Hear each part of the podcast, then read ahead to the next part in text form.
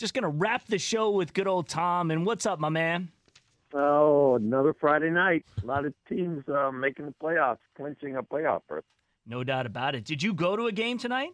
Yeah, I went to uh, Frankfort. Frankfurt. And, uh, yeah, you know they're okay. They're a D8 school that's um, they're looking to make the playoffs for the 30th time in Right. their school history. wow. They uh, yeah, they had a couple down seasons a few years back, but um, they won 41 to six over St. Ignace. Uh, you know, a good D8 school. Yeah. couple good, yeah, a couple good uh, uh, skilled position players.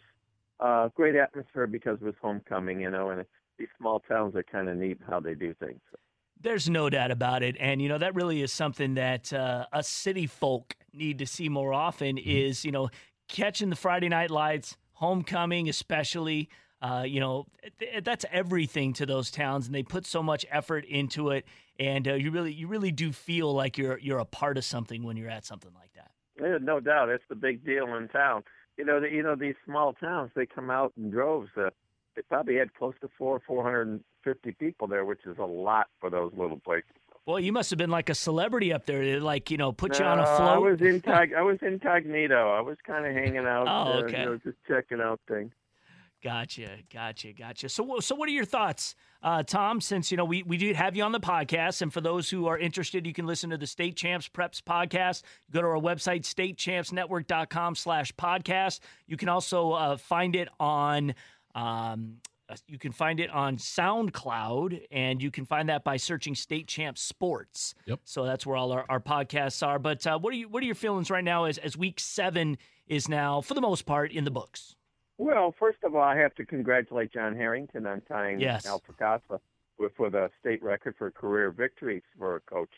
Uh, I think that's the big storyline tonight, and next week uh, I think it's a slam dunk. They play Berkley, and they'll set the record there. But one thing, uh, you know, getting to the Mr. Football uh, situation, Yes. I think I think it's really getting a little more clear on what's happening. Next week you'll have Muskegon playing Muskegon Mona Shores.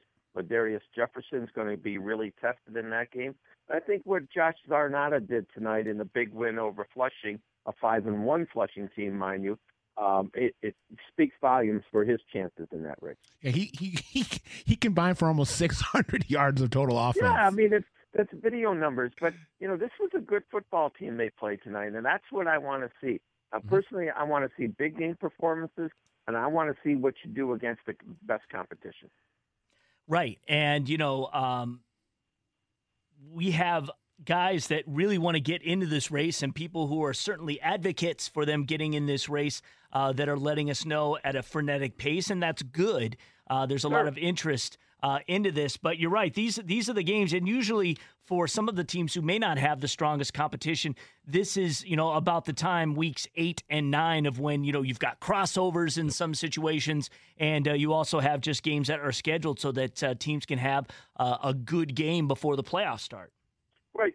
And when you look at some of the guys that are knocking on the door, the McCollum kid out of Waterford Mott Yep, had another great numbers, Yep, and they're tonight. and they're going to play Fenton the last game of the regular season, which to me is going to show me a lot about both quarterbacks there. right. Um, so there's a lot to be said. I mean, next week's Muskegon game is huge, yes. uh, and I think Max Whitwer is, in my mind, uh, hey, the vote is there. He's going to be one of those Final Fours because of that, uh, but he would be there anyway. I agree.